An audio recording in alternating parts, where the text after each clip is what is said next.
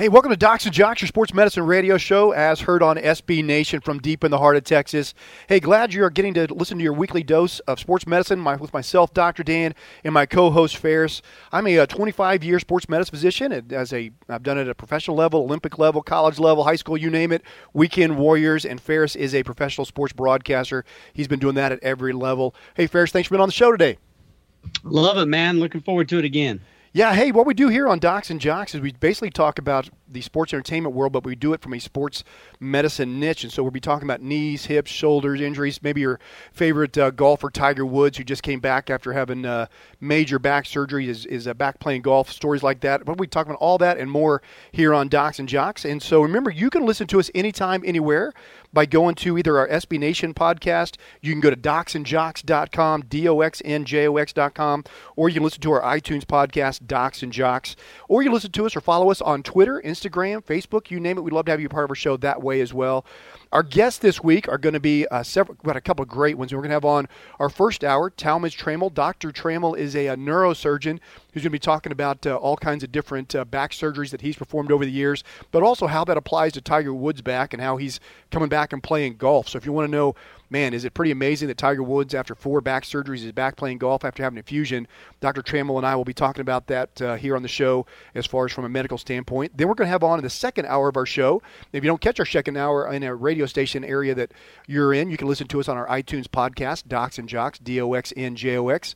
We'll be talking to Doc, uh, Coach Jesse Burleson. Coach Burleson is the head football coach at the Hardin Simmons University. It's my alma mater. They are one of the winningest football teams in the entire nation. Uh, they're Division three program, but they uh, have a winning percentage, bar none, one of the best in the nation at Hardin Simmons University. We'll be talking about all the new things going on there. They got a big game coming up against Mary Hardin Baylor, who's ranked number two in the nation. Hardin Simmons right now is ranked number eight in the nation. So a lot of cool things going on at the Hardin Simmons University. We'll be talking that and more really, what we would like to do here is talk about uh, different injuries that you might have experienced yourself. We're not taking the place of your doctor, but uh, we're just giving you some information to get back out on the field. Remember, you can contact us yourself and send us your question by going to docsandjocks.com.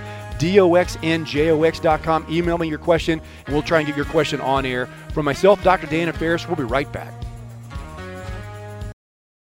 Hey, welcome back to your Sports Medicine Radio Show, Docs and Jocks. Man, it's great to have you join us today and every every week here on our SB Nation uh, nationally syndicated radio show. We're coming to you from deep in the heart of Texas in our Docs and Jocks radio studio. Myself, Dr. Dan, longtime sports medicine physician, and my co-host Ferris Potter, the voice of Grand Canyon University. And Ferris, I thought we'd jump into one of the biggest sports medicine stories in the news, if not the biggest, in a long time. And we saw Tiger Woods last week he goes off and uh, wins the Tour Championship. It's his first victory on a PGA Tour event in uh, since 2013. So over five years ago. He is now playing in the Ryder's Cup.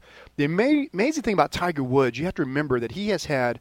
Remember, he's 42 years old, so he's not a spring chicken to start with. He had a ruptured ACL, or a torn ACL, partially torn ACL, I should say and he had uh, surgery for that. He's had four previous back surgeries, including a fusion in his lumbar spine an Achilles injury to the back of his heel on uh, his right side, and a medial collateral ligament sprain of his knee. So he has had numerous injuries. Some of those have required surgery, and uh, he's still playing golf. He's not playing that well in the Ryder Cup. He, uh, for the way I think of it, he kind of got benched in the uh, second half of the uh, Ryder Cup after not coming out and really playing well right off the bat. But we're talking to Dr. Talmadge Trammell about the exact what what happens when you have a fusion of your lumbar spine. We'll be talking about that from the medical standpoint. But just from the golf world Ferris, talk to us about you know seeing Tiger come back and win a PGA Tour. You and I talked about this. We thought it probably wasn't going to happen, but just from a fan standpoint, what it means to the world of golf. Well, I mean, it, it was relevant, right? Yeah. I mean that. I mean, nobody talks about golf really, except for the majors, um, that much. I mean, there, there. Look, there, there are a lot of golf fans out there that, that eat, breathe, and sleep it, right? But the majority of us sports fans, or even the people that aren't sports fans, like my wife, she doesn't know anything about golf. She could care less about golf. But if if she walks by and Tiger is playing, she knows enough to be like, oh, he's playing, he's on, and he's got that red shirt on, you know. So mm-hmm. it just makes golf more relevant to the masses. It's it's like what Michael Jordan and Larry Bird and Magic Johnson did for the NBA. You know, it made it relevant with everybody in the whole world, and it was it was cool. I mean, I didn't watch any of the tournament, but man, just the the chatter on Instagram and Twitter, the chatter on the sports radio, it just it just made everybody interested again in golf. I really never thought Tiger Woods was going to be able to come back and be as effective as he was in this tour championship and finally get another victory. Mainly because when you watch his swing, and this is what lumbar fusions do in your back. Remember, your back's made up of a bunch of different segments, and so when you fuse one of those segments together, you lose some of the natural movement that happens through your lower lumbar spine, what happens to your pelvis, and there's part of your swing is made up by that movement. And so, especially when you're having to, you know, corkscrew or rotate through I felt like Tiger Woods to me never looked the same after his last back surgeries he did before. So the fact that he's been able to overcome that just tells you how good of a golfer he was to start with. I don't think we're going to see a string of victories from Tiger Woods like we used to, but the fact that he's even able to come back and get one, I, I, I honestly was a doubter. I was a I was on a disbelieving uh, mode when I people would ask me for whether or not I thought Tiger Woods would be able to bounce back from four back surgeries and still be as good as he was. But that's pretty cool, man. I think it's uh, like you said. I think it's great for golf. It's great for the sport overall, and um, people are even interested in the Ryder Cup more so than usual because Tiger's playing. I think it, you know, because it took so long too. Um, I mean, Tiger he had those injuries. He had all that personal stuff. Everybody yeah. knew about it. A lot. He was he was pretty smug, pretty cocky, pretty arrogant before all that stuff happened. So there were a lot of people who were kind of like, "Oh, good, you get what you deserve, pal," you know. But it's been so long now, and he had to fight through so much adversity. It's almost like there are so many people not just rooting for him because it makes golf relevant, but just like you know, we love a redemption story. We yeah. love you know a guy getting a second sure. shot. We love, and he kind of oh, became yeah. an underdog again. But yeah, I I never thought he'd win another major. He still might not. I was surprised he even won a tournament, not because he can't play really well and exceptional at times, but to do that four days in a row, I just didn't think he'd be able to have that consistency. And so I, I thought it was great. Yeah, you know, 42 years of age and have all those different injuries. Remember, we minimized things like, you know, he had surgery on his knee for his uh, ACL injury. He had surgery, uh, you know, he's had an injury to his calf, which a lot of people have a hard time pushing off afterwards. Spraining the ligament on the inside of his knee. All those things, little things add up. And remember, when your back isn't working correctly, really your spine is surrounded by a group of muscles called your core muscles. And one of the things that back injuries uh, cause or occur, cause to occur, are uh, they will lose their ability to make the muscles around the, the spine, the core muscles, they'll lose their ability to contract those. And so we've heard Tiger Woods talk about this. We know we played the clip where he said my glutes weren't firing or whatever, but it really does right. cause muscles to not be activated correctly, especially the ones in the back, the one that surrounds your spine, your paraspinal muscles, your pelvic muscles. So he has a hard time. And when those don't work correctly, it is, a, remember, you're basically a box with four little pendulums hanging off of it. So when those don't work correctly, when you lose your foundation or your core or the box that the pendulums hang off of, you then start noticing other injuries. You then start getting Achilles injuries. You get a medial collateral ligament sprain. You get different injuries to your knee, your hip, your back that all go together. So it seems like when people start getting back injuries and they're athletes, it seems like the next thing happens and the next thing happens. We saw this with the great Larry Bird and Steve Nash. I can think of lots of guys who had back injuries, and it just seemed like it was a slow downhill spiral of uh, different injuries that then plagued him the rest of their career. It's, it's very, very difficult to come from back from a back injury like Tiger Woods has even so far. So, yeah, kudos to him, man. I'm also I'm so glad. Like you said, we love a redemption story. It's interesting too. I mean, people are saying that you know even the way he relates to the younger players now is so different. Because you remember when Tiger was in his prime, he was ruthless. You know, he would stare people down. He yeah. wouldn't talk to people he was playing with. He was ruthless. yeah. And everybody's like, oh, why can't you be more, you know, a nicer guy, whatever? But people forget it. It's amazing to me how it mirrors. When Jack Nicklaus came up, he was the only guy that started beating Arnold, and people hated him. And Jack was like the yeah. same way. He didn't talk. He was kind of surly. He was kind of, well, I knew Jack after he'd already had a success, had kids. You know, he was our Arnold started Palmer. lightening up. And so that was rooting for him. What in the '80s when he was on his comeback and he was a jovial, fun guy, you know. Yeah. But Tiger's almost kind of I don't know if you could ever describe Tiger as jovial and fun, but he's getting more like that, you know, kind of cracking jokes and kind of laughing and smiling and interacting. He actually kind of likes some of these young guys, you know. Yeah, no doubt about it. I think there's definitely a different mental aspect to Tiger, and that's a lot of times what happens with physical injuries we see people respond to them different ways. We see some people who have physical injuries and they just seem to spiral downhill. They, woe is me, I'm going to be out for a year with my ACL, and they never really truly recover from that. There's a huge mental component to an injury. And then we see other guys who have injuries, and when they come back, they're able, they fought so hard. I would give uh, Sean Lee with the Dallas Cowboys. We had that interview here on Docs and Jocks. And by the way, if you ever want to hear one of the previous interviews we did here on Docs and Jocks, like what the one we had with Sean Lee when he tore his ACL, you can go back and listen to those at docsandjocks.com. But Sean talked about how he had already had an injury on his other knee and he had overcome that ACL injury and it made him stronger because he stood on the sidelines and learned the game of football better because he was watching and he wanted to be out there so bad that he when he came back he was better and he was playing that same type of tough mental aspect to this ACL injury and he came back just as good as good as ever. So some people respond to injuries with the uh, depression and being down and they lose their drive.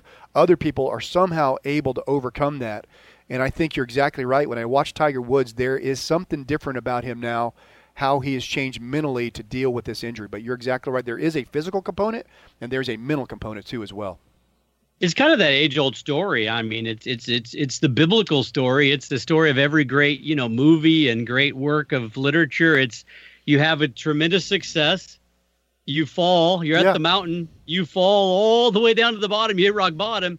Then, if you're fortunate enough to climb all the way back, you know, to a pretty high level, maybe not the top, but way up there, you tend to enjoy the ride up. Where it didn't look like Tiger was really enjoying it that much when he was playing early on. He loved the winning and the victory, but it was all encompassing driving force. And I don't know, he just he just seems like he's in a better better headspace now, better state, maybe maybe able to enjoy it more, which is good good for him. But I think, look, I didn't care about golf. I, you know, major would come, I'd look about whatever.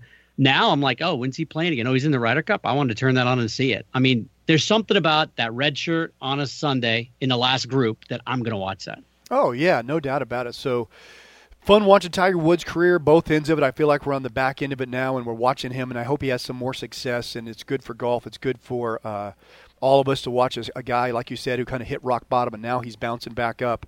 But yeah, you're right. Hey, by the way, if you ever want to find out how you deal with injuries, how you deal with adversity, uh, you can go to our mental strength coach's uh, website, the Edge Mental Strength with Tracy Munton, and uh, you can actually get to an evaluation and do it. And it's a free evaluation from.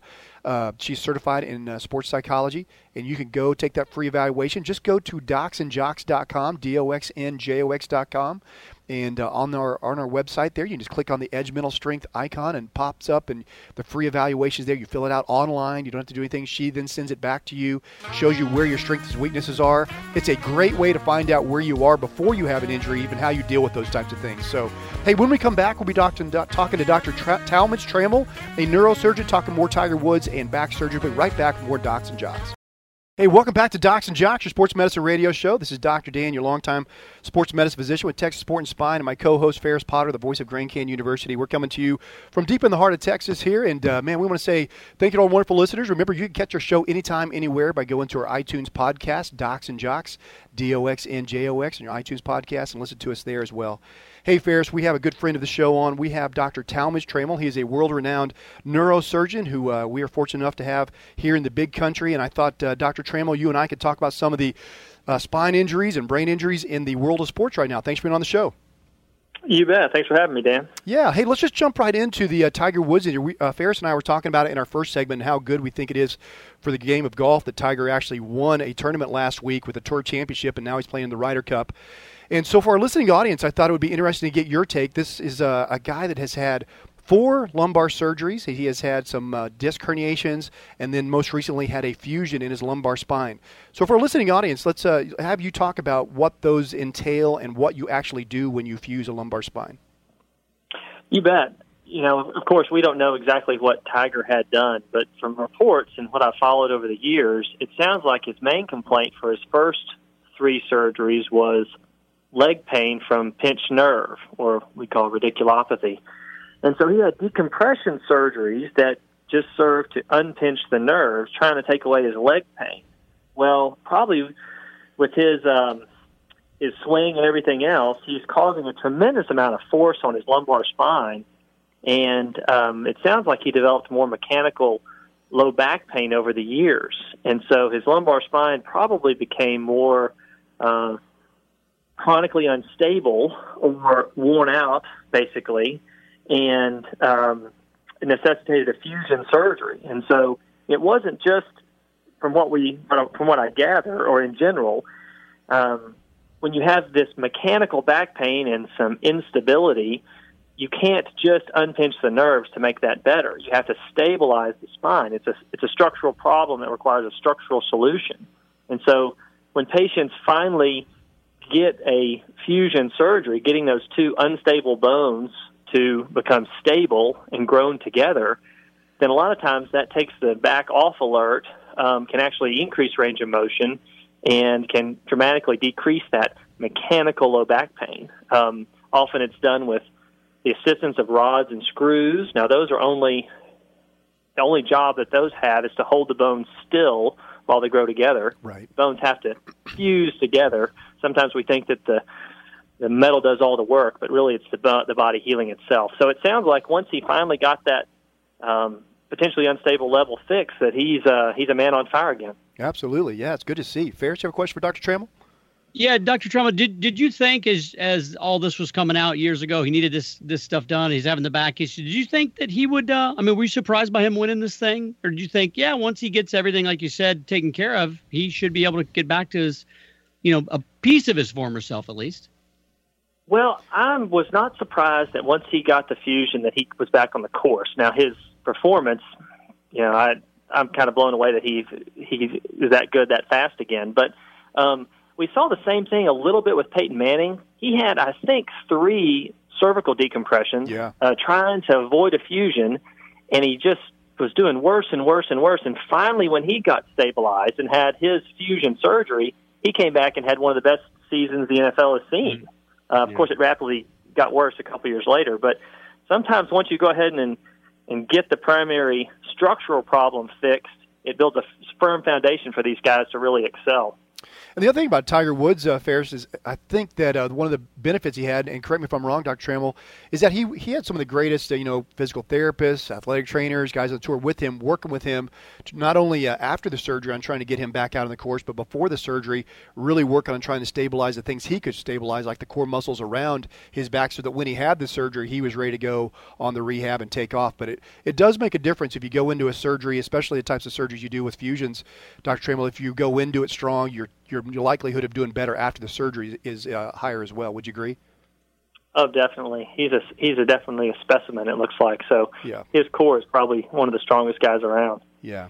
Hey, we saw a, a sad story. Uh, we saw the linebacker Neiron Ball uh, for the Raiders. He was a linebacker a few years ago. He he was a starter, and he had had a, uh, a arteriovascular or venous malformation (AVM) in his uh, brain, and he just recently this week had an aneurysm rupture. So, for our listening audience, to explain an AVM, what that is, and then explain what an aneurysm rupture is, he's now been placed in a medical induced coma, but kind of walk us through what those are and what he's been through. Sure. Well, I was lucky enough to do my neurosurgery training under a, a gentleman named Duke Samson, who is one of the world's experts. He's a legend in neurosurgery from Odessa. Um, and so he took care of a lot of AVMs and uh, aneurysms. And so an AVM is something that you are potentially born with where the blood vessels um, don't um, develop correctly or the brain doesn't develop correctly in one spot. Usually, arterial blood, which is high pressure, gets slowly taken down in pressure by blood vessels getting smaller and smaller and smaller into capillaries, and then those capillaries get bigger and bigger and bigger in veins, low pressure, taken back to the heart. That happens throughout the body. Um, an AVM does not have a normal capillary bed, and so you have a high pressure arterial hose connected to a low pressure vein. And that has inherent pressure problems. And so what should what a, a vein should be carrying very low pressure is carrying a tremendously high pressured arterial blood. And that causes the thing to um, potentially rupture. That's what happened, it sounds like, in 2011. Now, the other thing is this um, that pressure, that abnormal pressure, can cause aneurysms to form inside the AVM called intranidal aneurysms. That's usually what actually causes the bleeding. So, kind of like a blister on the side of a garden hose, those bubbles get big inside there and bust. And when an artery or an AVM or an you know an aneurysm busts inside the brain, it is tremendously dangerous. Uh, you know, approximately half of the people who have this rupture won't survive. Those who do survive are often significantly disabled. So it right. sounds like he had a rupture back in 11, and they came in with surgery. It sounds like from reports and removed the AVM. Well, those things are usually followed pretty closely. Um, if you don't get the whole thing out, and it and it recurs, then you once again have increased. You have an abnormal pressure differential, and those things can can form new aneurysms or new blisters on the on the side of the blood vessels. Unfortunately, that's what it sounds like has happened. I do not bet that he had one at a dis, a, a different location because you know yeah. when you have this problem, you get studied out the wazoo, and they do a ton of X-ray studies to make sure there aren't any other problems back then. Yeah, so it sounds like he was incredibly lucky. Not only did he uh, survive that first AVM and found out about it and had it removed, he went back to playing football. So, uh, yeah, he's been placed in a medically induced coma. Explain to our listening audience what that means and why he'd be placed in that. That is generally used to decrease swelling in the brain. Um, so if the brain is, is malignantly swelling, because you can imagine if it yeah. has bleeding inside of it, um, you can put a tube into the fluid cavity to take off some pressure. You can give some uh, called mannitol, which can help reduce the pressure, kind of dry the patient out a little bit. And if those aren't working, you can either do surgery to remove half their skull and give the brain room, or the other thing is you can put them in a what's called a pentobarb coma or a, a medically induced coma, which basically flatlines their neurological activity. They're on the ventilator, obviously, and that can also um, decrease the pressure or the swelling inside the brain. Right, right. Fair share question for Dr. Trammell? Yeah, I just as I, I'm I'm kind of like probably all the folks driving around listening to this on SB Nation. You and Dr. Dan talk about this so clearly and methodically. This seems like a really big deal. Like I'm like listening to you guys talk. I'm going, holy cow, what is going on? but the way you say it, it's so calming. Like, what's the project? I mean, you don't know this patient and things, but I mean, where does he? What happens after a medically induced coma? I mean, what's the next step ideally? In in obviously not knowing this patient, but yeah, in general, um, we the the medically induced coma is one of the last tools in the in the toolbox to help control a malignantly swollen brain. Mm. Um, some doctors are more hesitant to perform a decompressive craniectomy. Um, a famous person who had that was Roy or Siegfried and Roy. I'm not sure which one of the guys, but you know when they were attacked yeah. by their lion they took off half the skull because the brain was swelling. So when I read it, I did not feel very optimistic, unfortunately, that he's in a medical coma. But of course, we hope hope for the best for him. And there could be a lot of factors I'm not aware of. They may be doing this out of an abundance of caution. His brain may not be swelling that much, but in my patient population, it's something that we feel is one of our last tools to control malignant brain swelling. Yeah, but neurosurgeons Ferris, just to let you know, I've worked with a lot of them over the years in my field rehabilitation. We we uh, oftentimes will have the patients once they're stabilized transferred to uh, us to take over their care. But they are a calm, cool, collected bunch. But just think what they're doing. That's Dr. Trammell, Dr. Right? Edelman, Dr. Brown, yeah. Dr. Hutchins, they're going into situations oftentimes where you know it's it's life or death, and they've done that so many times, and that's why they trained for so long. Realize, realize Dr. Trammell, you know, trained medical school, residency, the whole thing, you know, 12, 13 years by the time it's all said and done. So that's why you have them trained so long. So they're in those situations, and you do. And Dr. Trammell does a great job staying calm in those situations. Because the last thing you want to do in an emergency situation is panic. Everybody else around you might be panicking, but Dr. Trammell no, you don't so. want your doctor walking in going, "Holy cow, yeah. what yeah. do we do here?" Yeah, exactly. Yeah, no, no, we did love, that the first. I love it, but it's just Dr. Trammell and I did that the first few years of our career, people. but yeah, you can't do it long term. So, hey, Dr. Trammell, I want to say thank you for coming on Docs and Jocks. And uh, if someone has listened to our, our show all across the nation, uh, how can they get in contact with you and uh, get a consult with you? Just uh, give my office a call in Abilene, Texas. If you're in the neighborhood, we're happy to uh, take care of you. Absolutely. Hey, thanks for being on. We'll have you on again real soon. Appreciate it. Dan Ferris, thanks y'all. All right. Hey, we're thanks, right back Doc. with more Docs and Jocks after this short commercial break. Remember, you can listen to our show anytime, anywhere by going to our iTunes podcast, Docs and Jocks, D O X and J O X. We'll be right back with more Sports Medicine Radio Show, Docs and Jocks. Hey, welcome back to Docs and Jocks, your sports medicine radio show. This is Dr. Dan coming to you from inside the Docs and Jocks radio studio deep in the heart of Texas with my co-host Ferris Potter, the sports broadcaster for Grand Canyon University. And Ferris, I thought that was a uh, awesome interview with Dr. Talmadge Trammell. Remember, if you ever missed an interview like the one we just did with Dr. Trammell, you can go back and uh, check him out at docsandjocks.com, D-O-X-N-J-O-X.com. You can also listen to our show anytime, anywhere by going to our SB Nation podcast on Podcast Arena. We'd love to have you part of our show that way as well. But anytime uh, a neurosurgeon can break down injuries like that and make them very understandable, I think that's a, a benefit to everybody because you hear about these different types of injuries like Tiger Woods lumbar fusion or or uh, Ball, the Raiders' former linebacker who has this aneurysm. And you listen to Dr. Trammell; it does make it very simple to understand.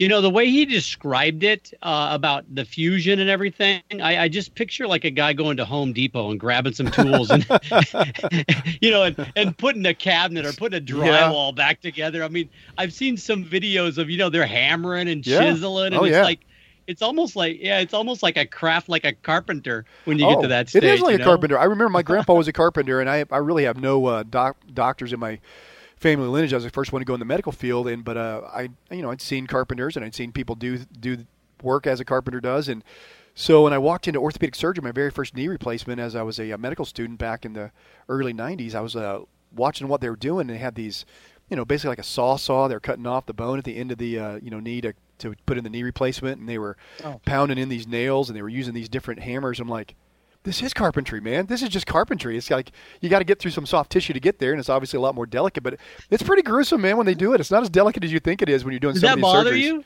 or did you not have you all. always just been like, eh, you know? It never did. I never had the queasies. I've never had that. I've never had the ooh. I can't believe I'm looking at blood or something. I just never hit me that way. Now the one thing that will get me is the sound that happens when they do respiratory techs and they have to suck the phlegm out of the patient's like Bronx and all those things, and they have to really? suck that out. Yeah, that that slurping sound. Yeah, it just gets me. I don't know why that gets me, but that's the one thing. I would does. think.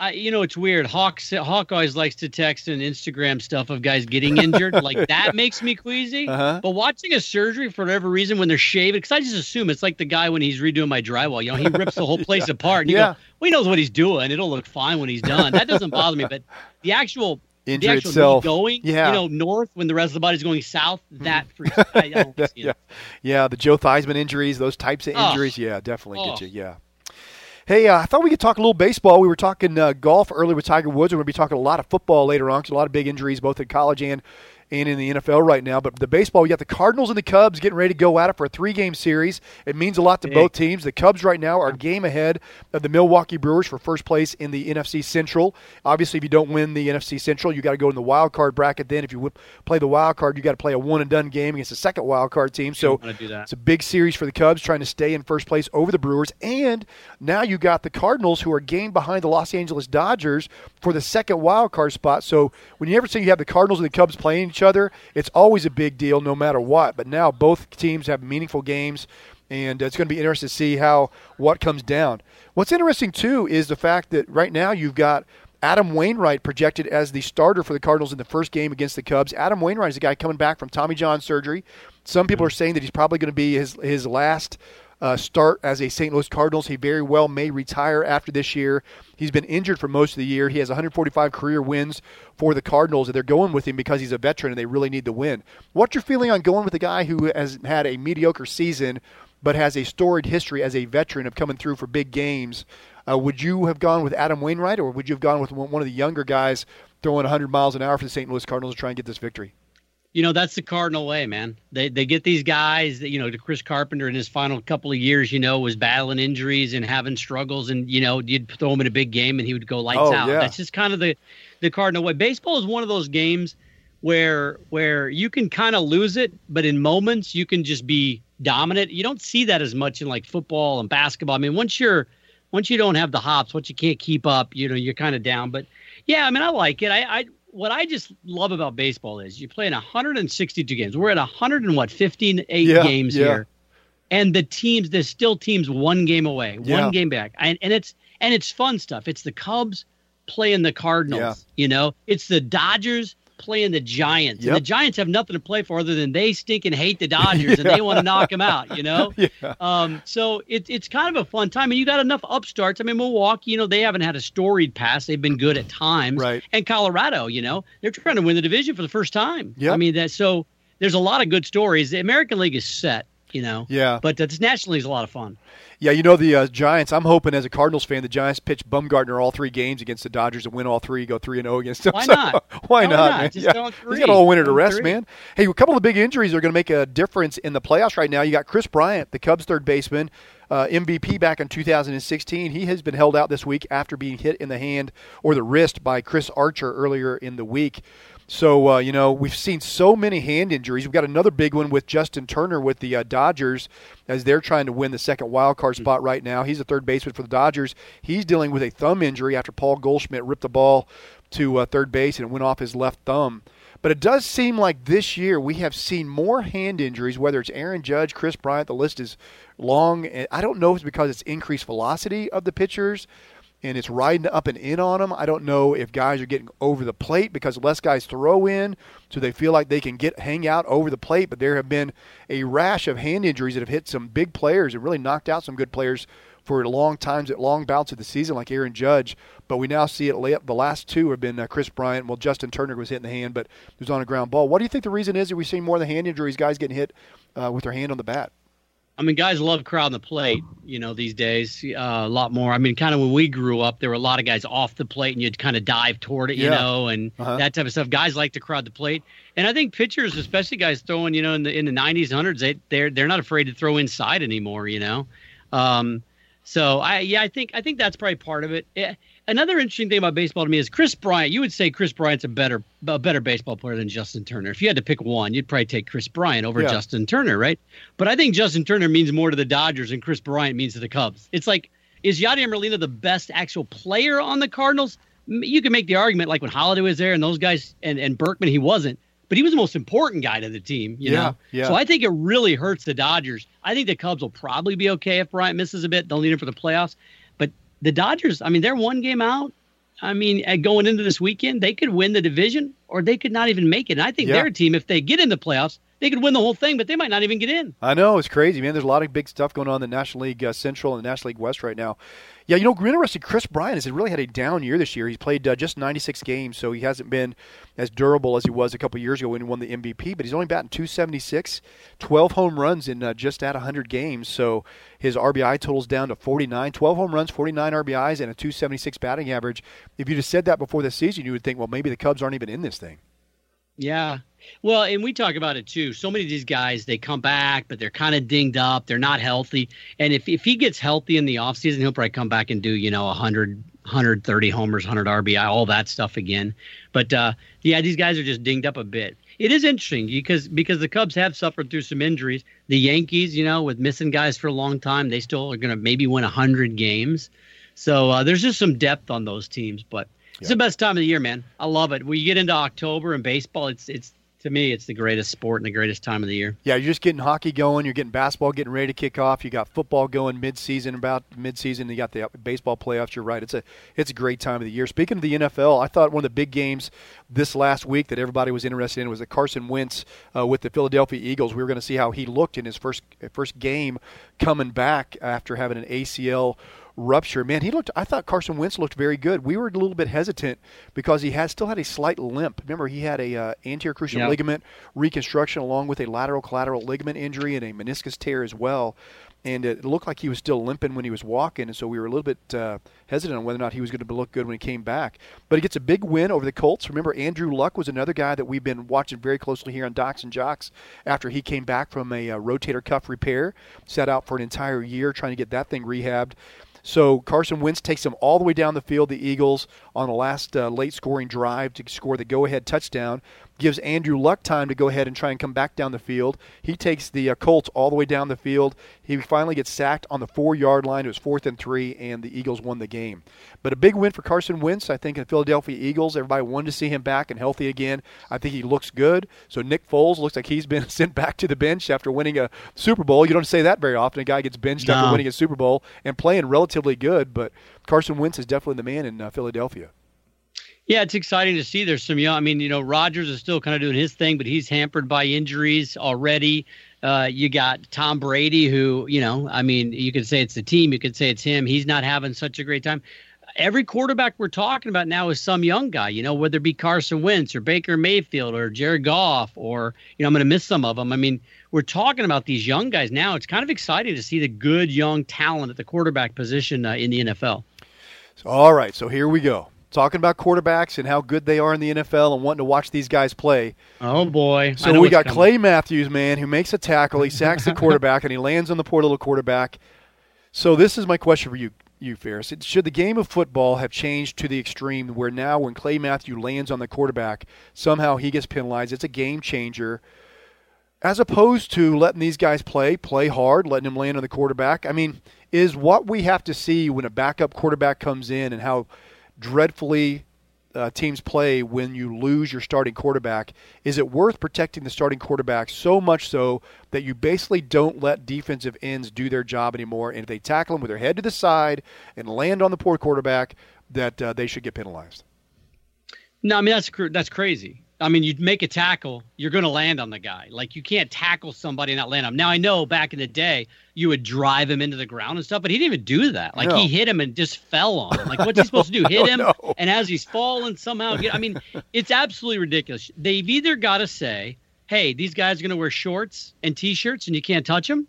Period. End of discussion. They wear flags or whatever or they got to go back. They don't have to go back to Terry Bradshaw getting pile driven, you know, after he throws the ball, you know, five seconds earlier. They don't have to go back that far. But yeah, you got to give these guys a chance. I mean, they, they have pads on these guys go out and they run and they're in the field. Even then, guys are like, do I? How hard can I tackle? I know, Should I? What I know. I? You know, they're nervous as all get out about this stuff. Well, we just saw so, a classic case of that. Ridiculous. Just saw a classic case of that. The defensive end for the Dolphins, William Hayes, he tears his anterior cruciate ligament against the Raiders while basically sacking Derek Carr. He decides he doesn't want to land on Carr because risk of penalty, so he tries to basically jump over him. His foot gets caught in the his foot gets caught in the turf. He jumps over. He ruptures his ACL. He's done for the year. All because he was trying to avoid landing on Derek Carr to not let Derek Carr get hurt. That's why we see now Richard Sherman comes out and said basically the NFL doesn't care about the rest of us getting hurt as long as the quarterback is safe. And there's there may be a point to that, but uh, yeah, the quarterback is a tough position to lose, no doubt about it real quick, it is horrible when the second stringer comes in. Typically, I can't believe there's only 30 guys in the world that can play that position at a high level. I think the coaches have to change and give these backups more reps with the first team. Yeah. I don't think I don't think the starter needs every stinking rep with the first team during the week. Yeah. I think some backup quarterbacks could actually play pretty well if they'd get half the reps in the given week or That's a third we, of the reps or something like you that. You and I learned that here on Docs and Jocks. We had our interview with Stephen McGee, a backup quarterback for the Dallas Cowboys, who said his first time of taking a snap with his first string uh, team was his his uh, after he got uh, the guy ahead of him got hurt in, in the, the, game. In the game. Yeah. So yeah, you're crazy. You're right. It's crazy they don't let him play more. Hey, uh, when we come back, man, we're going to be talking to uh, Tracy Munton. Actually, we're going to have our mental strength minute with the love to miss Tracy Munton here on Docs and Jocks. Legendary coach Lou Holtz once said, "Talent determines what you can do. Motivation determines how much you are willing to do. Attitude determines how well you do it." I love how this quote breaks down the characteristics of great athletes. Most people will gravitate towards a sport if they have the natural talent for it. When they are young or first attempting a sport and find some success in it, they will more than likely develop a motivation to get better at it. This motivation then determines how hard they will work to develop and become good or even great at their sport. Alongside of this motivation comes attitude. The character, work ethic, and perseverance of an athlete will then spur the athlete towards greatness. Most times, if an athlete does not have a positive, hardworking attitude, he will eventually fall by the wayside. Time and time again, we have seen how raw talent is usually just not enough to produce great athletes. The mental characteristics and fortitude of athletes are the keys to becoming great. If you or an athlete you know would like to learn more about developing mental fortitude, you can reach us at the Edge Mental Strength Training by clicking on our link at docsandjocks.com. This has been your Mental Strength Minute. Hey, welcome back to Docs and Jocks, your sports medicine radio show. My name is Dr. Dan, coming to you from inside the Docs and Jocks radio studio deep in the heart of Texas with my co host, Ferris Potter. Hey, Ferris, we just have a couple minutes here. I wanted to jump into the story, that I think one of the uh, sad, tragic stories that we saw this week. If you didn't get to see it, it was, it was viral, the video, but a Burleson football player, a freshman in high school, was basically targeted in a freshman football game from another player on the other team during a kickoff. The uh, other player uh, got the, uh, the Burleson player to the ground and started choking him out. Then he was picking the player up and slamming his head over and over into the turf until he uh, caused a concussion. Gets up, kicks the player, and uh, he only had to sit out one game. He got ejected from that game because it was halfway through the game. He missed the second half of the next game, or the first half of the next game for a full game. I think the guy ought to be not only ejected from that game, he probably ought to be ejected the entire year, possibly his entire football career. And I'm telling you, man, if I'm a parent and I saw that happen to my young kid, uh, I'm not I'm not talking about just football, but he may be uh, talking about punitive damages. That was so outrageous. If you haven't seen it, just Google Burleson football targeting, and you can take a look at it. It was ridiculous. No place. Yeah, Look, it was horrible, but uh, it's it's it's uh, it's now it's on the uh, the the adults that were there and the adults that uh, are in charge. Yeah, the guy shouldn't be playing. He should be done for the year, and I, I, agree. Possibly never play high school football again. And by giving him one game, you're basically saying, oh well, that that's a penalty for actually trying to basically trying to kill a kid yeah. on the football field. Yeah, if you haven't seen it, he one literally game. gets the player down on the ground. After he gets him on the ground, he then is standing over him. He's choking the kid out he has his hands around his neck. He then picks him up by his neck, slams his head into the turf over and over and over again. The kid's lifeless body is laying there when the coach finally runs out. He then gets kicked. Yeah, I, there is no place in football. This is not a game that is meant to be played with pure outrageous violence to, to try and hurt somebody on purpose. That's not what it's about. And so, yeah, I was very, very disappointed in the whole thing. I don't think we'll see that again.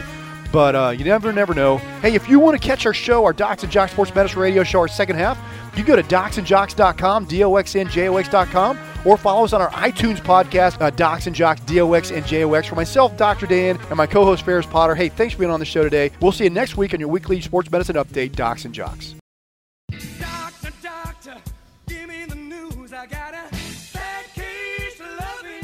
Hey, welcome to Docs and Jocks, your sports medicine radio show. Man, it's great to have you join us for our second hour here on Docs and Jocks, sports medicine update show. Hey, remember what we do here is we talk about the sports entertainment world with a sports medicine niche.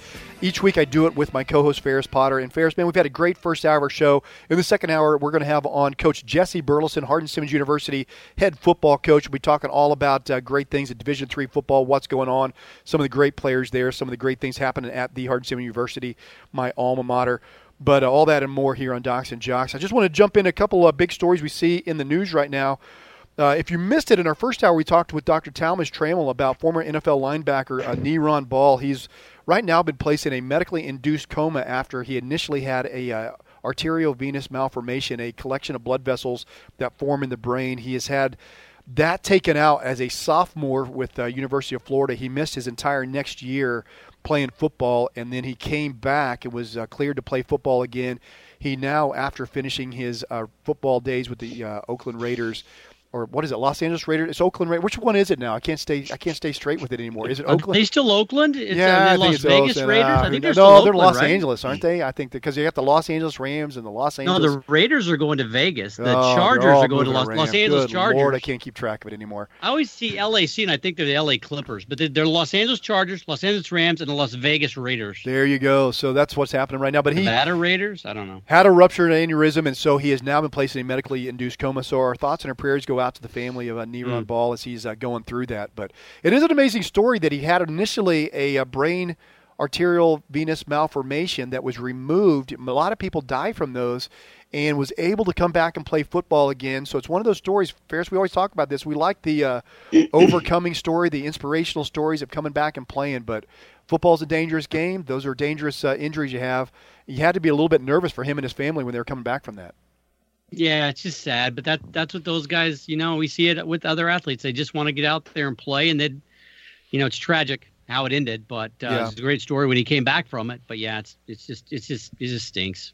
Yeah, so he's going to be in a medically induced coma for some time, and then they'll see if he can uh, come. They're basically trying to lower the uh, pressure inside of his brain, his intracranial pressure, to see if they can get his uh, brain and that the bleeding stops to come back, and hopefully he'll be able to uh, return to his previous lifestyle. But yeah, those are the sad injuries. Those are what we talk about here on Docs and Jocks. Some of those types of injuries that you just, man, you just don't see very often. And uh, we had one of the world's experts, uh, Dr. Talmadge Trammell, talking about that injury. You can go back and listen to that interview anytime, anywhere by going to docsandjocks.com, D-O-X-N-J-O-X.com.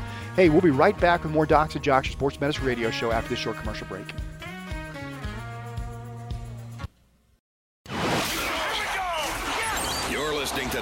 And Jocks. Brought to you in part by Buffalo Wild Wings, First Financial Bank, and MDI Abilene. Touchdown. Now back to more Docs and Jocks with Dr. Dan and Ferris. Hey, welcome back to your Sports Medicine Update Show, Docs and Jocks. Man, great to have you part of us. My name is Dr. Dan, longtime sports medicine physician, uh, to coming with you uh, from uh, the, inside the Docs and Jocks radio studio, deep in the heart of Texas, with my co-host Ferris Potter. Ferris, I thought we'd just jump into a couple of big injuries in the news. that we saw this week uh, one of the uh, star young quarterbacks cut that we really thought was going to be on the rise, Jimmy Garoppolo with the uh, San Francisco 49ers. He goes down with a ACL rupture, an anterior cruciate ligament rupture. Remember, you got two crisscross ligaments in your knee. Uh, one is called your anterior cruciate ligament that runs as if you had think about having your hand in your pocket.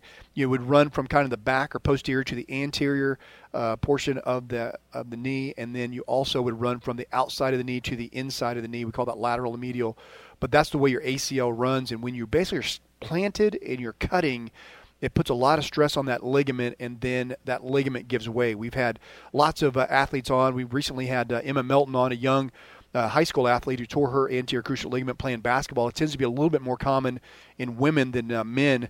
And so we uh, see it this week, though, in Jimmy Garoppolo with the San Francisco 49ers. Always sad when you see these guys going down. We saw Carson Wentz last year, you know, the star quarterback for the uh, Philadelphia Eagles go down with an anterior cruciate ligament rupture. And now we see Jimmy Garoppolo, who really the 49ers were kind of banking the farm on as far as – betting the farm on, uh, on as far as trying to get him to be the guy that takes him to the promised land. But now that we see him go down, we're going to be seeing uh, his backup, who I believe played last year, C.J. Beathard, uh, for yeah. the, who was drafted third round with Iowa in 2017. He's now going to be coming in, and I don't think there's going to be a lot of seats filling up for the San Francisco 49ers now that Jimmy Garoppolo's down. No, I think it's funny. Uh, that the injury's not funny, but it's funny when they announced that Beathard was going to be the the next quarterback um, you know, they're like, oh, we have utmost confidence. Well, then why'd you go sign Jimmy to like a multi-million dollar yeah. deal if you had if you thought CJ Beathard, you have confidence Beathard, yeah. in him? So they obviously don't. But um, I can tell you exactly why Jimmy Garoppolo got hurt. I picked him up on my fantasy oh, team. you did not that morning. Yeah, and he scored like 30 points for fantasy. I was like, I'm a genius, and they're like, oh yeah, he tore his ACL. He's so that's why he's year. hurt. It's my fault. I apologize, San Francisco fans. Yeah, so uh, Beathard had had last year. He played seven games. He threw for 1,400 yards. He had a 69% passer passer rating, four touchdowns and six interceptions. So I'm not, I don't. I'm not sure you want to go pick him up in your fantasy league right now, Ferris, as the guy that replaced Garoppolo. You never know, but you never know. I mean, he's not horrible, but it's like we said. You know, he'll probably get better as the season goes on because these guys don't just they, don't, they just don't get to perform with the first team, and now he's going to get all the reps. I mean, good or bad, he got a bunch of reps last year, the year before. So, you know, maybe he'll be a, a little bit better this year. But yeah, I mean, Jimmy G was. I mean, he was still young, but he was showing that he could he could do some things and he could lead that team. And so I tell you, that division is just falling apart. Now, remember when that used the division used to run yeah. the roost? You had Seattle, like two years you ago, 49ers, yeah. you had the Cardinals, and the Rams were like a joke or whatever. Now the Rams the, the only good team in that division. I know they're four zero, and they had a great game. Jared Goff looked exactly like the uh, best oh, quarterback uh, picked number one. He looked really, really good last night. So. Yeah, you know the uh, Rams are good and the Cardinals stink, and uh, the flip has been the uh, total flip of that uh, NFC West for sure. So, but you never, never know uh, what the season's going to hold, all because of injuries. And so, uh, what do you think about uh, you know? 12 months before Jimmy Garoppolo comes back, uh, will the what do you think the 49ers are going to do this year? Are they going to play basically to uh, take the rest of the season? Are they going to try? I mean, it's such a hard They're probably just going to play it out, you know, yeah. with Beathard and see what happens. I mean, he's not a horrible quarterback. I mean, he's he's going to be okay, I guess. But it, I don't know what else you can do. I mean, could they try to go get? I think um, uh, Teddy Bridgewater is backing up somewhere. There's some, you know, I mean, if Ryan Fitzpatrick loses his job in Tampa, would they trade him? But I mean, there's just not a lot. Yeah. What's that? Fitzmagic. not a lot to do. yeah, yeah, Fitzmagic. I mean, he might lose his job now after two. Oh, two do you really see that happen? Know? And this really is a sports medicine injury story because uh, there's not a sports medicine angle to it. But Jameis Winston's coming back now from his uh, timeout, and so you really yeah. think that he's done so well? How what has he done to lose that job? I mean, Ryan Fitzpatrick has looked really, really good. Are you really going to bring? I mean, the other thing. Well, I guess there is a little bit of a sports medicine angle to it. We've seen Jameis Winston go down with some different injuries uh, before this season, so he hasn't been really durable and out on the field.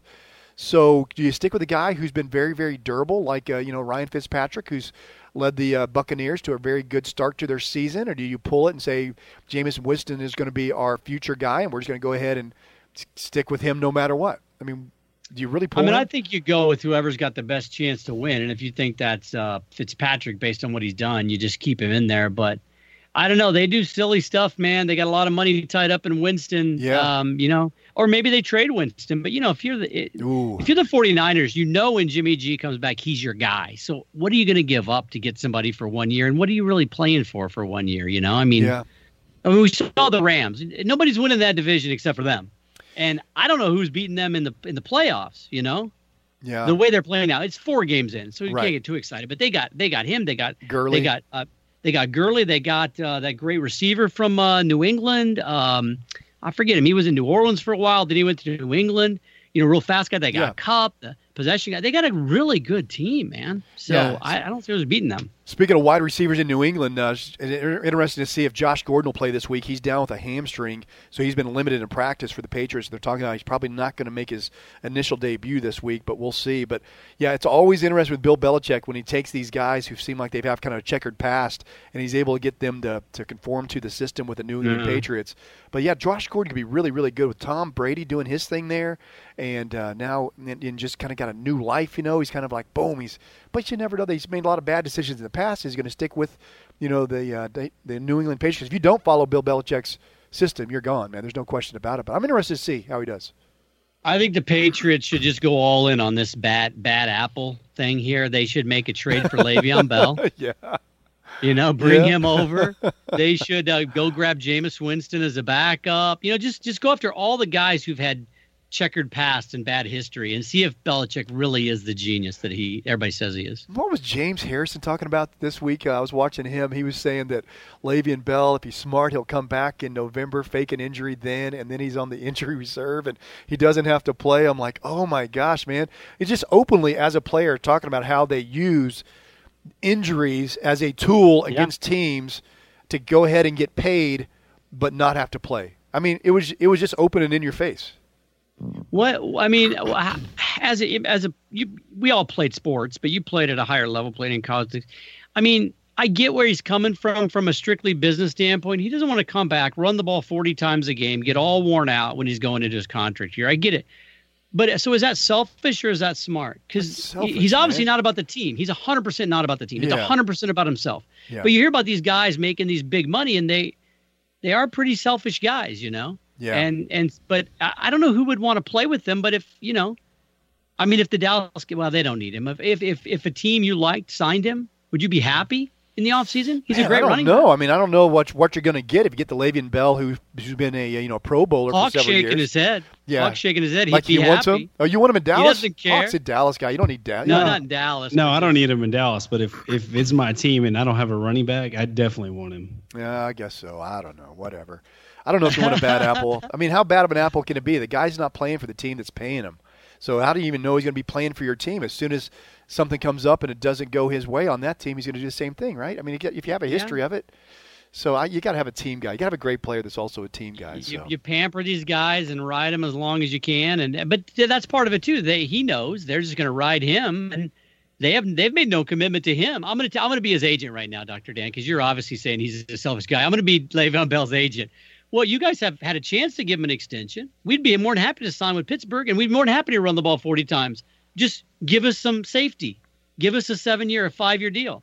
You're saying no, so we're going to leave. Yeah, the problem is, is that's fine. You can leave after the contract. You just can't leave the year before the contract and say I'm going to fake an injury in November. That's where it gets it gets awful sticky. Sure, if you want to leave, if your contract's done and you want to finish out the contract, that's fine, man. If you want to go try and make money somewhere else, that's absolutely okay. But if you've signed a contract saying that you will play for X amount of money, then get on the field and play the game. I mean, Emmitt Smith was both a great running back as well as a great teammate. And he ran the and yeah. he ran the ball 40 times, and he played injured in the NFC Championship game. It was a classic one. He separated his AC joint. He comes back, plays Bailey one armed, and plays. I mean, those are the kind of guys that make the game worth watching. Le'Veon Bell's, I just get tired of it, man. I'm just like, you've been you're getting paid a lot of money. Come out and play.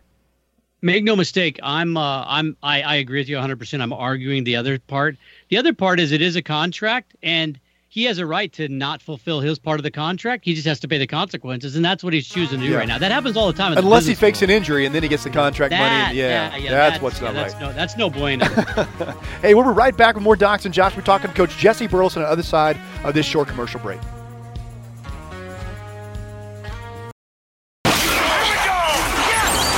Listening to Docs and Jocks, brought to you in part by Buffalo Wild Wings, First Financial Bank, and MDI Abilene. Touchdown. Now back to more Docs and Jocks with Dr. Dan and Ferris.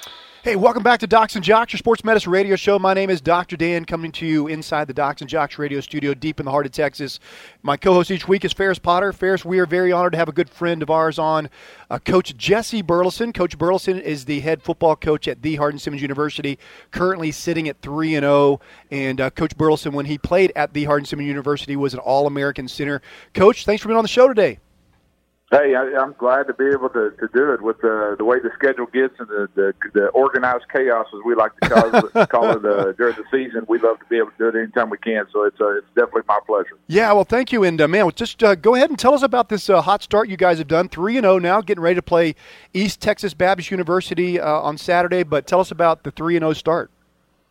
Uh, so far, so good. Uh, you can't be much better than three and zero when you've only played three of them. So yeah. uh, we started off uh, the season on the road two weeks in a row. Uh, so went down to San Antonio, played a really tough Trinity team, ended up getting a win there, 42-33. Uh, actually ran the ball really, really well, close to 500 yards rushing in that game. Um, the defense came on, made some key stops as, as the game went on. Then we went to Louisiana and played Louisiana College. Uh, hard place to play, uh, long road trip, and all those things. And then we get there, we have a night game.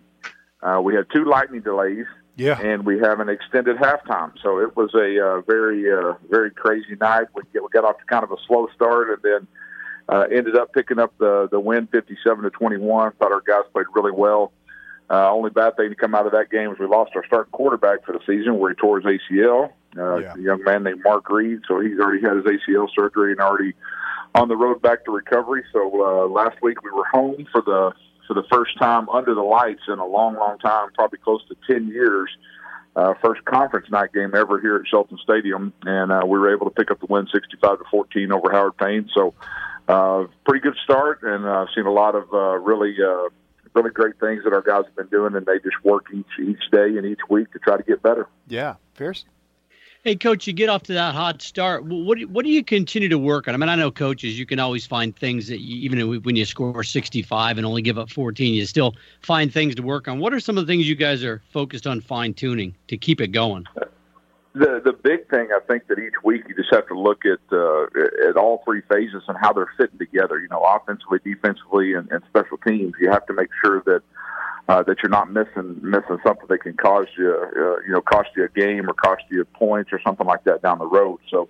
Uh, we really do each and every week. We really go go through everything with a fine tooth comb and make sure that we've got the right players in the right spots. And I think that's the biggest thing that you continue to work on. It's not necessarily a bunch of different schemes but it's more the personnel to get the right guys in the right place. You know, you have to figure out, you know, the way we see it is who can and who can't, and who will and who won't, and you got to get the right guys on the field at the right time. Hey, the Louisiana College game, man, it was really tight in the first half and uh, really hard fought, and then you come out in the second half and you just blow them out. I always, as a fan, assume that some kind of coaching uh, schematic change during halftime. What was it, the, the tale of two halves between the first half and the second half of that game, where it's close to the first half and you blew them out in the second half? Uh, I tell you, it was kind of crazy because we uh, we actually returned the opening kickoff of that game for a touchdown.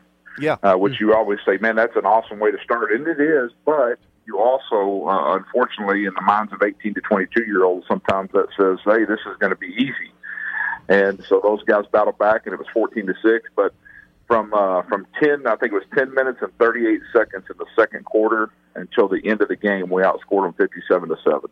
So uh, you know, I, I think that that was definitely the difference in the game. You know, you get off and return that that opening kick, which was great, but it also kind of unfortunately when you have some guys that are that are kind of young and inexperienced, they kind of relax a little bit. So we had to, uh, as we like to say, we just lit a fire underneath them during uh, that second lightning delay. We got them going. We came back out, definitely played well. Hey, for those uh, in our listening audience who maybe haven't heard about Hardin Simmons University football, they're the one of the winningest football teams in the nation at any level. They're a Division three uh, football team, but they play at any level, Division one, two, and three, as far as their winning percentage, is, has a long. Uh, stoic or long great history of uh, winning at a high percentage. And Jesse, tell us about some of the great things going on there. You mentioned the lights uh, being one of the new additions at Shelton Stadium at Hardin Simmons, but you also have beautiful new fitness center that overlooks the field where people can uh, tailgate and sit and watch games. And uh, you know you have the new turf. Tell us about some of the great things going on there. I mean, there's just so much progress going on, and I, I think that's the thing that uh, really excites us. I know as coaches, but I think our, our players and our students and and our alumni as well. I think anybody who comes on our campus, whether they're a visitor, whether they've been here, uh, you know, a bunch of a bunch of times before, they see something new and they see progress, and that's that's really exciting for us. You know, so we've got. Uh, the fitness center on the uh, on the south end of the stadium is absolutely phenomenal. I mean, it's a beautiful facility overlooking the field, and it's 100% for our students and alumni. I mean, it's state of the art in every in every form or fashion. So that's really nice there. Uh, then we had an extremely generous donor uh, give us the money for uh, some some awesome lights. I mean, we've got LED lights. You know, they're big time, like what they would have in uh, pretty much any stadium in the country that that hosts a lot of people. You know, professional stadiums, Division One stadiums, all those things. So we definitely have the best of the best, and we just see each and every day as a chance for us to you know, get better. You know, we, the way we see it in our program is you either get better, you get worse. You never stay the same. So we want to try to get better every day. And we've just see so much progress and uh, so much, uh, you know, excitement for the future. We just can't wait to see what it holds. Absolutely, Ferris. Hey, Coach, I know you guys are locked in and there's so much going on during the season. Do you ever get a chance, and not that you need much help uh, running up all those points, but do you ever get a chance to watch any other pro teams or college teams and kind of see what they're doing and steal some of the?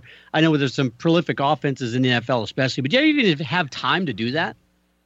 Uh, to be honest with you, I will not watch one NFL game. Um, I know that sounds crazy, but uh, but I will watch every college game that's on, even if it's a replay. I mean, yeah. I I'll, I'll watch, uh, you know, some some random teams that you probably never even heard of that that might be on, uh, you know, um, some random Fox Sports channel or ESPN eight right. or whatever it is. We'll we'll watch all those, but we're always looking uh, for new little wrinkles and, and different things that fit into our scheme. You know, we're not going to do something completely different.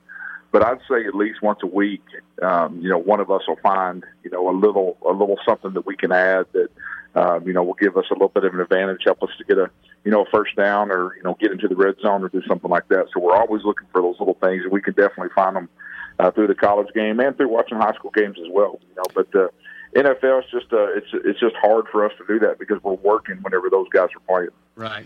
You know, it seems like there's so much excitement at Hardin Simmons University. I mean, uh, as a team physician, I've been going to games for the last 20 years, and by far and away, I parked the farthest away from the stadium I've ever had to park. I could not find a spot. You know, 30 minutes to an hour before the game is a crazy, crazy night game. Uh, that first home opener. One of the things I found myself doing, coach, is you guys have added a huge video board at the end of the field. I don't know if you if you ever look up there, but I catch myself looking at that almost as much as I look at the game sometimes. Another great addition, Hardin Simmons. Yeah, I mean, if you're on the field, if you're in the stadium anywhere, you can't help but see it, and yeah. it, it is. Uh, uh, it's the nicest one I've ever seen, and I've seen a lot of them in different stadiums and and those things. But just the way that it uh, that it adds to the the aura of Shelton Stadium. You know, it just it looks amazing, and and I, I try not to look at it, but every once in a while in the game, you know, you got to kind of take yeah. a peek up there and see what's going on because it's just uh, it's extremely eye catching, and I think our fans love it. Well, tell us what's uh, the, what's expected for this week. We're going up against the uh, East Texas Baptist University, another fine football team. Uh, tell us what you have planned for this week. Uh, those guys are really, really good, uh, extremely talented, um, well coached. I mean, they you, you hope to look at at a team and see a bunch of holes, you know, some different things that you can exploit. And uh, these guys don't have many, if any. So you know, we're going to have to definitely play our best game of the year. They got uh, really good players on both sides of the ball. They have a receiver that I think he'll probably be playing on Sundays. He he is that good. And and so we're we're just going to have to go out, you know, and put the focus on us and make sure that we are that we're executing. We got to take another step forward this week. And that that's the big thing that we must do. Is if we don't, uh, if you're not stepping forward, you're probably going to be stepping backwards, and we definitely can't do that. So uh, our guys have had a great week of preparation, you know, which is going to continue today. And uh, we just can't wait for tomorrow at, uh, at six o'clock to get here. So we got to do a lot of mental and physical work to get to that point. But uh, so far, so good, and we can't wait to to get out there and uh, try to take that next step forward. Hey, we're talking to Coach Jesse Burleson, head football coach at the Hardin Simmons University, and Coach talking about wide receivers that might be playing on Sunday. You have one yourself, and uh, Reese Childers, who's a senior this year and trying to break a lot of long-standing records with a lot of great wide receivers. Hardin Simmons, tell us what it's been like coaching this guy for the last three years. Uh, he is one of those guys that's pretty easy to coach. You just kind of tell him to, to hey, line up here and go do Reese he can, he can, he can definitely do it. Uh, a good example last week, he. Uh, he had one punt for us. He, he punted and uh, killed it inside the, the 10 yard line. Yeah. Uh, he returned a punt for a touchdown. He had two receiving touchdowns and he had a rushing touchdown. Just another day at so, the office. uh, uh, other than that, he didn't do anything at all. You know, he was just kind of there. So he just uh, he, he's a phenomenal player, and he's an even even better young man. That's what's amazing about it. He's a uh, you know captain for our team, and and just one of those guys that it doesn't really matter what his what his role is each week. It might be different, but he's going to jump out there and do it to the very best of his abilities, and, and he's definitely been able to do that throughout the four years he's been here. Definitely has. Jeez, coach, are you going to let him call plays the second half of one of the games? Just let him run the run the squad. He seems like he does everything else, hey, right? Hey, they you know they all have suggestions on what you need to run. You know, so uh, uh, some of them you listen to, some of them you know when I tell them, hey, I'll give that the attention it deserves. So, uh, but if, if Reese tells us he likes something, we're probably going to get it called within the next series or two for sure.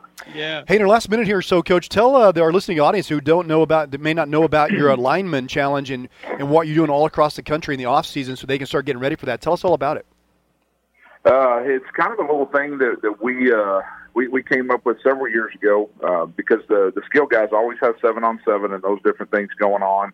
Uh, they do it year round, basically, whenever they're not in season. So we try to find something for the big guys. So we've uh, we've developed an unbelievable uh, competition for those guys where they can come and work together with their teammates. We'll have anywhere from uh, eight to ten or eleven events at each one of those um, at each one of those get-togethers, those challenges that we have, and they they compete as a school, and it's grown from where we had just a few teams the first couple of years to this year at the state lineman challenge, the Texas State Championship lineman challenge, which we host and run. Uh, we had over 42 teams at wow, that uh, at that event, and it was awesome. Just a bunch of big bodies out there competing and sweating and grunting and throwing weight around and and doing what they do best. And it was it's an awesome deal, and it just keeps getting better every single year. Hey, talking about getting better every year, the Hardin Simmons University football team does every year. Hey, don't miss this Saturday, 6 p.m. at Shelton Stadium.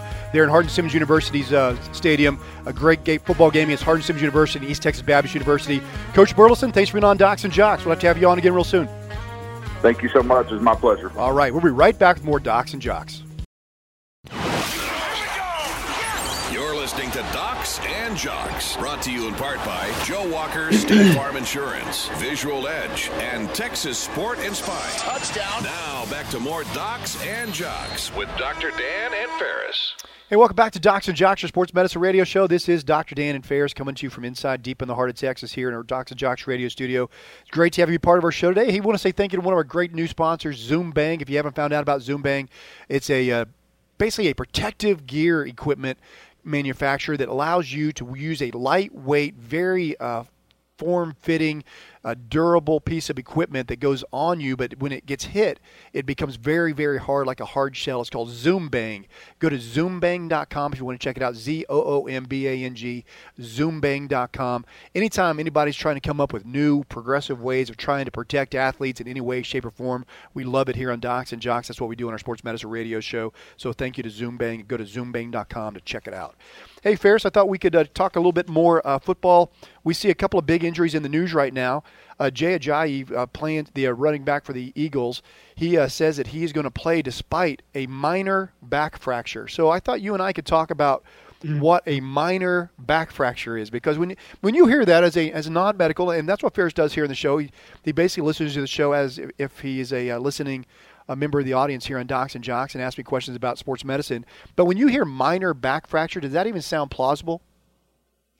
No, I mean I, have learned because I've been around you so long and I've listened to the show and been on the show so much that that that, that there are different grades of it. But when you say back and fracture yeah. in the same word, I would say you need to be laying down somewhere. Exactly. You don't need yeah. to be playing football. Yeah. Not only did uh, uh, he have an injury where he had a small fracture in his back, but he actually came back in the game. And so Jay Ajayi, what actually happened, he got hyperextended, so he got arched backwards when he got tackled.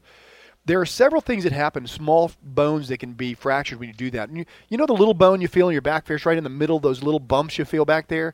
Yeah, those are yeah. called spinous processes. And so spinous processes, they stick out the back and they they keep you from going all the way back. Eventually, one spinous process hits the next one down below it, and they all hit together, and so you can't keep going unless eventually the bone gives way, and then you crack that spinous process. That is a minor fracture because it doesn't involve the ring that goes that carries the nerves that mm. run down through your lower back. Remember, the really the dangerous fractures we call them unstable fractures. In the medical world, we call them either stable or an unstable fracture. In either, in other words, one that moves or doesn't move when you move, and it also doesn't involve the ring that carries the nerves. We call that the spinal canal. But if it involves the ring where the nerves run down, run down through, that's a bigger that's a, that would be a major back fracture because now you're going to be crimping and pinching the nerves whenever you move if that ring is altered in any way. The other fracture, remember when you look at a uh, you've probably all seen, uh, if you're hunters at all, you've seen it, or if you've seen pictures, you have the vertebral body, the building block, and back behind that, there's the ring that holds the nerves, the hole where the nerves run down through. But sticking off the sides, there's two bones sticking off each side, one on each side. That's called your transverse process. and that's where most of the muscles in your in your core go up and attach to those transverse process and processes. And so, you know, when I lean backwards or I twist and I turn, my back turns because the muscles are attaching that that transverse process and pulling as it turns me. So sometimes you can crack one of those bones if you get hit directly or you get twisted hard enough, it'll crack one of those bones as well. So a transverse process fracture or your spinous process fractures do not involve the ring. They are not an unstable fracture. So that's probably what they mean when they say minor back fracture. But I wanted to clarify because when I saw that in the news, I thought most people are wondering probably, what the heck? What a back fracture? How can there be a minor back fracture? But that's why we always worry about the back and having injuries to that area because you do have a spinal cord in your cervical, your upper neck area, in your mid back area called your thoracic spine. But in your lower back, you have nerves that are running down through there that can become crimped or pinched. But we worry about those neurological injuries that occur with fractures. So when you have an injury that doesn't involve that ring, that's a minor back fracture. That that makes sense, Ferris? Yeah, it does. It does make sense. Um, you know, I mean, it, it is nice. We talked about a little bit when we were talking about Tiger Woods in the first hour that it's nice that these guys have access to all these world class physicians, as world class, uh, yeah. you know, trainers, massage therapists, physical therapists, all this stuff, and they take advantage of them. So, you know, back in the day, it might have been, oh, my back is really sore, and you just went out and played no matter what, and maybe hurt yourself worse. Nowadays, you can have that diagnosis. Hey, look, you know, it's minor, you're fine, go out and play. Or no, no, no, this could turn into something worse. That that's always the question, right? Okay, I've got this fracture.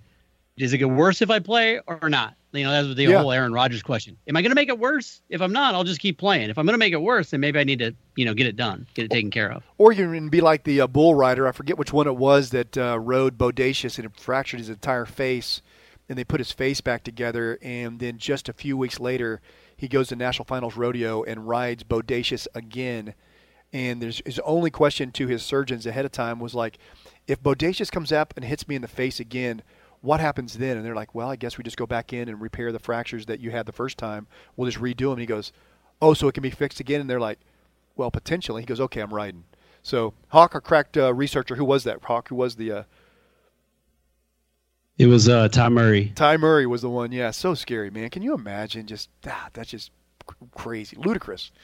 I've I've heard people question um, certain athletes' toughness. I've never heard anybody question a rodeo cowboy's toughness. No, no, I've never t- heard anybody be dumb enough to go like, "Are those guys really that tough?" Yeah, no. I was fortunate enough to take care of some rodeo. Uh, to cover to be the team physician for some rodeos. For I did it for about twenty years, and I tell you what, no one ever ever questioned. I, I saw a gentleman, a rider. He was riding um, saddle broncs, and he got his hand stuck, and he dislocated his elbow, full on sh- uh, elbow dislocation. Ah and so uh, he goes, he gets back, put back back in place, and I'm telling him that he needs to go uh, to the emergency room or see an orthopedic surgeon the next day. Oftentimes, it's associated with an associated fracture, even can have a nerve injury associated with it, and it's very unstable. You've torn the ligaments or ruptured the ligaments that hold the bones together when you've done that. And literally, he looks over at the athletic trainer who travels with us, and he said, "Zig, can you tape this thing so I can ride tomorrow?" I'm like, "What?" And so what does Zig say? Zig, Zig, said, "Sure." Zig is this old. We've had Zig on the show here. By the way, if you haven't heard Zig, you can go to docsandjocks.com. He, he was a trainer with the athletic uh, with the Texas Rangers for years.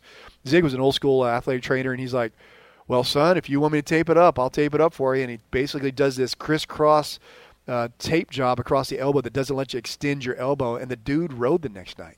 He rode. I watched him in the rodeo ride the next night with his oh, elbow oh, in all taped in. They taped him in so tight he couldn't move his arm, and he oh, he just rode. And I don't know how he did it. To be honest with you. So yeah, I've never questioned a bullfighter, a rodeo cowboy's toughness. It honestly, if you're not tough in that sport, you're you're not lasting. You don't you don't get to the rodeo that I'm watching unless you've been tough enough to get through all that training, and they weed them out pretty fast. Crazy. Yeah, I always like to ask like professional athletes and and you know that have long careers or you know and they're professional athletes.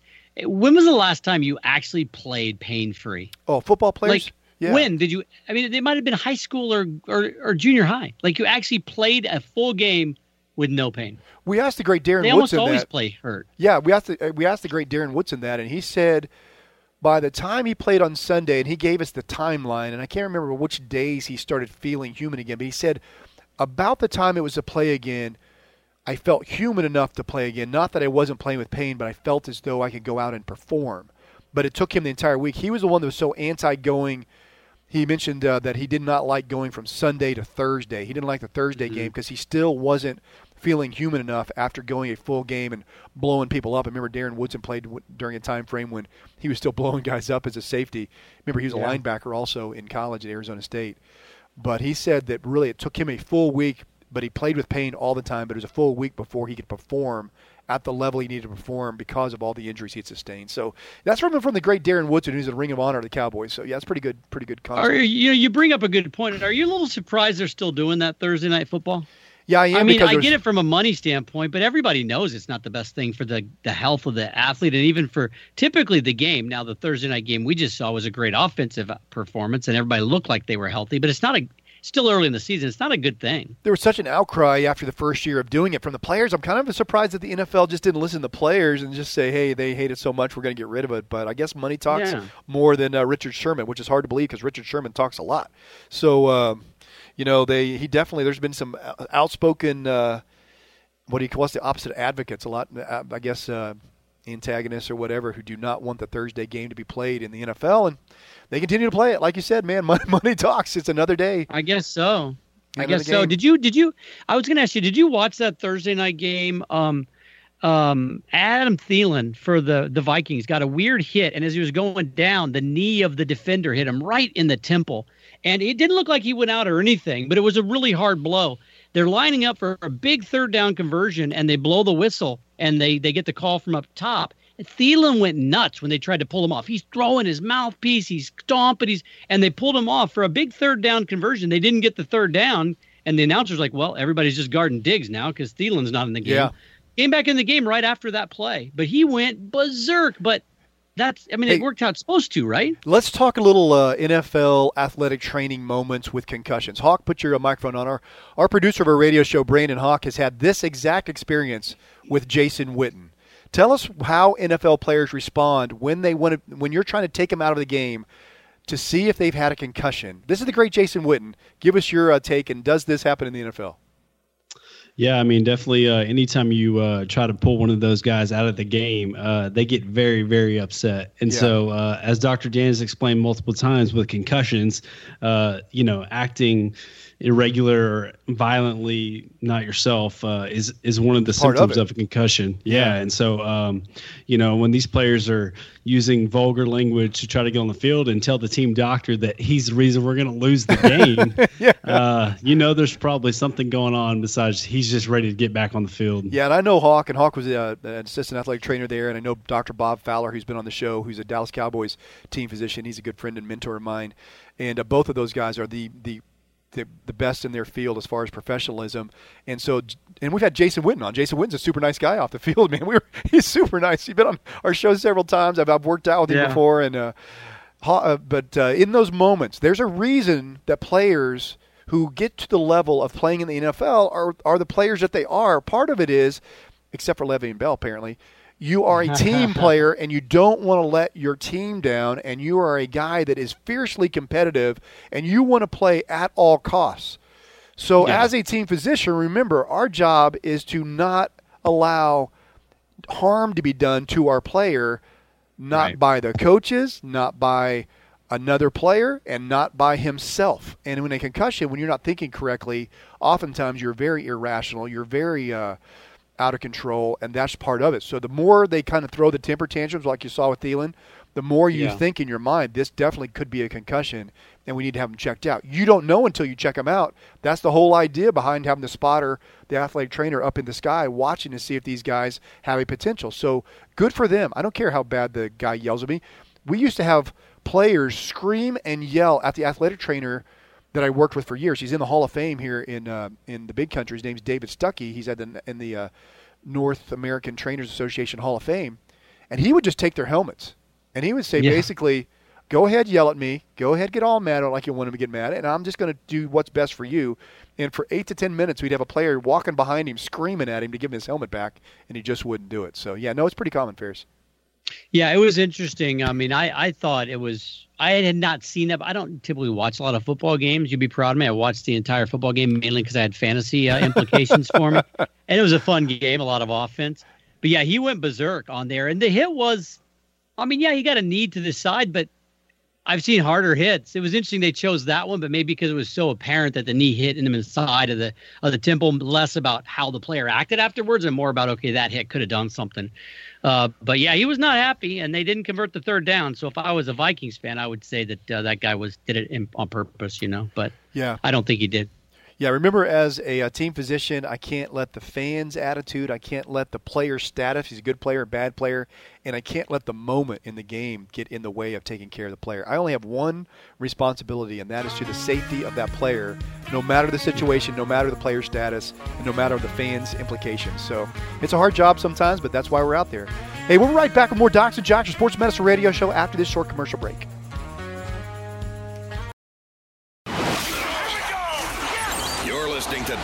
And Jocks. Brought to you in part by West Texas Neurosurgery, Abilene Tech, and Sports Clips. Touchdown. Now back to more Docs and Jocks with Dr. Dan and Ferris.